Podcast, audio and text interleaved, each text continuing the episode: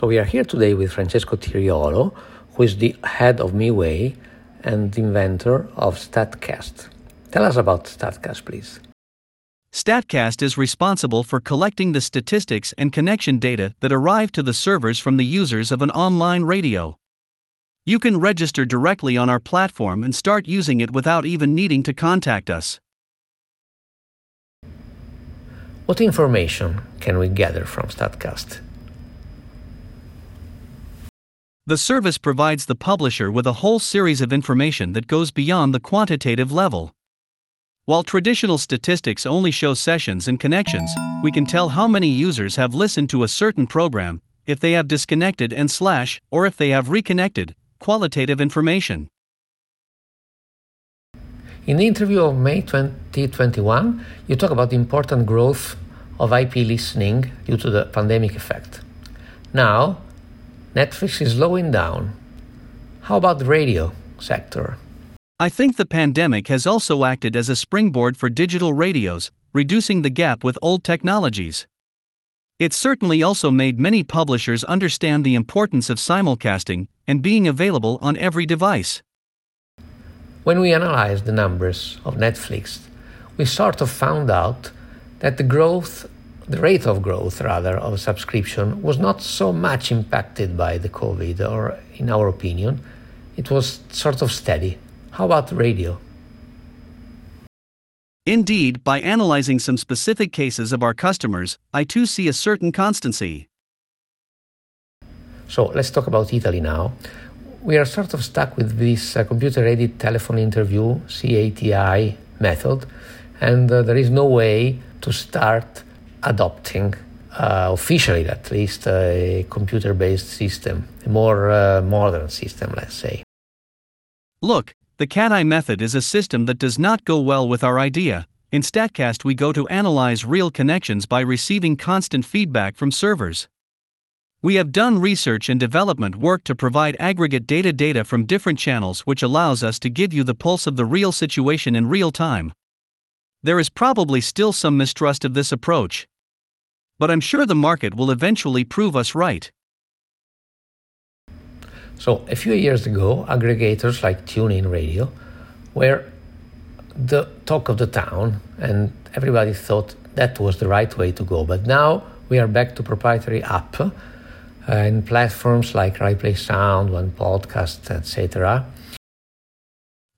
Who have been analyzing the streaming market for many years have seen the birth and growth of aggregators.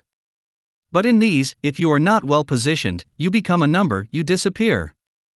Certainly, the aggregator does not value the contents. I think every broadcaster is right to use their own app, giving value to their programming also through vertical radios and other initiatives. Can you, as an editor, as a publisher, as a radio broadcaster, radio professional, have information like, uh, let's say, at this particular time, I have 10 listeners from TuneIn, 400 from my app, 200 from the website, and so on? StatCast analyzes the user agent over the IP, so in general we can tell what the traffic sources are. We can know what is the origin of a connection, we can even provide the ranking of the aggregators. The publisher has many elements to verify what works and what doesn't. But can you give us an idea of numbers, actual numbers? Well, we have to respect the confidentiality of our customers. When we interviewed Andrea Borgnino of RAI two weeks ago, he told us that he thinks linear radio and podcasts are just one thing, which he called audio. So, what do you think about this synergy between platforms like radio and podcasts? There is no competition. The podcast seems to me an updated version of things that the radio did years ago. Think of radio plays, things that today have no place in the schedule.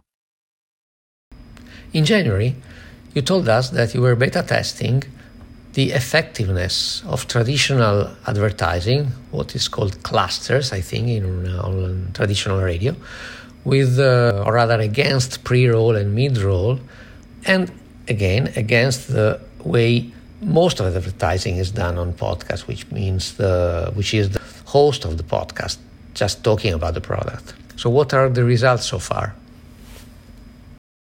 Yes, we have carried out an analysis which shows customer retention minute by minute. We can know how many leave the flow in a given instant, in the face of a given content. The evolution of the concept is the new advertising module of StatCast. A tool that allows you to enter the start and end times of the clusters and analyze the results. I can tell my advertisers how many people actually listen to a particular cluster. So you're talking about the main, the same clusters that are airing on FM or something specific to the IP? With the Virtual Splitters module, we can vary the aerial advertising. Today, it's not possible for a small activity, a small business, to buy advertising space on radio because the area covered is too large and uh, the cost also. So, can you address very narrow audiences with StatCast? It all starts with profiling. The connection is anonymous from our point of view, unlike servers such as Facebook's, which have the complete listener profile. But in any case, the answer is yes.